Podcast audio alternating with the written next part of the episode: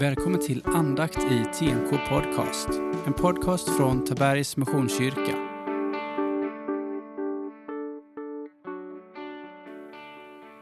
Johannes evangeliet kapitel 12, verserna 1 till 11. Sex dagar före påsken kom Jesus till Betania, där Lazarus bodde, han som Jesus hade uppväckt från de döda. Man ordnade där en måltid för honom. Marta passade upp och Lazarus var en av dem som låg till bords med honom. Maria tog då en hel flaska dyrbar äkta nardusbalsam och smorde Jesu fötter och torkade dem sedan med sitt hår.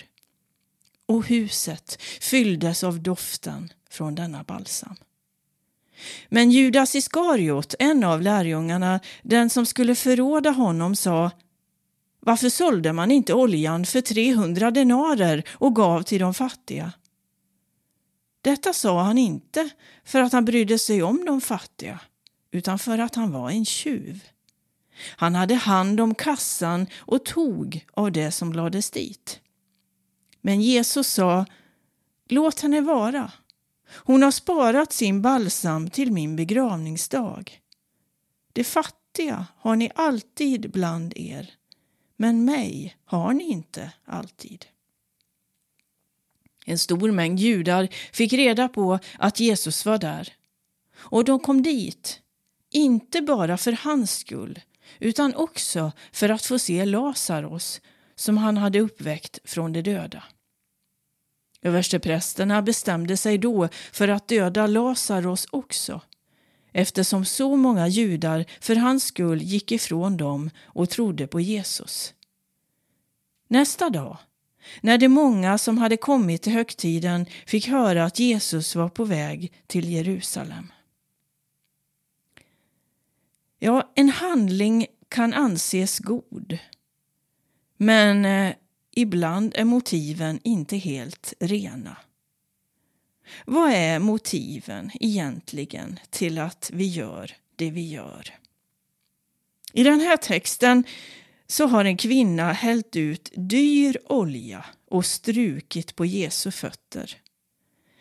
Det har skett ett under där flera har varit vittnen och sett på när undret skett. Men så kommer Judas in, som kommer så småningom att förråda Jesus. Vilka är våra motiv? Ibland bekräftelse, ibland stolthet, ibland kanske självgodhet. Men ibland också generositet, vänlighet, godhet. Judas kommer med ett syfte, att förråda Jesus. Och det är just han också som säger varför sålde man inte oljan för 300 denarer och gav till de fattiga? Frågan som Judas ställer är egentligen helt relevant och jag hade nog ställt samma fråga. För det är egentligen som att säga hur använder vi egentligen våra resurser? Vi ska inte slösa. Vi ska använda det vi har till det gemensamma bästa. Och på det sättet så har Judas helt rätt i sin argumentation. Men Jesus svarar på ett helt annat sätt. Han säger istället Låt henne vara.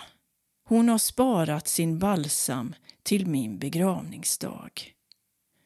Och han säger vidare, det fattiga har ni alltid bland er, men mig har ni inte alltid. Vad är det Jesus ser? Och vad är det hans argumentation utgår ifrån? Jo, han ser till hjärtat. Han såg kvinnans hjärta, hennes kärlekshandling, hennes utgivande, hennes sätt att säga jag älskar dig, Jesus. Och han såg också Judas bakomliggande motiv. Nämligen att han sa inte det här egentligen för att han brydde sig om de fattiga speciellt mycket utan för att han var en tjuv. Han hade nämligen hand om den gemensamma kassan Och från den så hände det att han tog en del pengar. Vi kan fundera en stund. Vilka är egentligen våra bakomliggande motiv? Och i hjärtats innersta, i det som vi ibland själva har svårt att sätta ord på, i hjärtats innersta ser Jesus. Vi ber. Gud, gör våra motiv rena. Gör våra hjärtan rena. Och hjälp oss, Herre, att ta fram i ljuset det som du vill rena. Ta så emot Herrens välsignelse. Herren välsigne dig och bevare dig. Herren låter sitt ansikte lysa över dig och vare dig nådig. Herren vänder sitt ansikte till dig och ger dig sin frid. I Faderns, i Sonens och i den helige Andes namn. Amen. Så till utmaningen. Ja, vilka är dina och mina motiv? Den här dagen.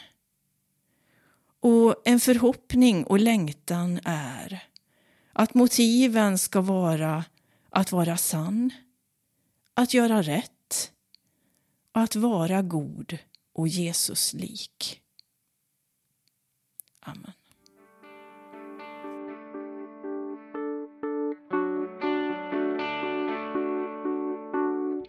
Du har lyssnat på andakt i TMK Podcast. En podcast från Tabergs Missionskyrka.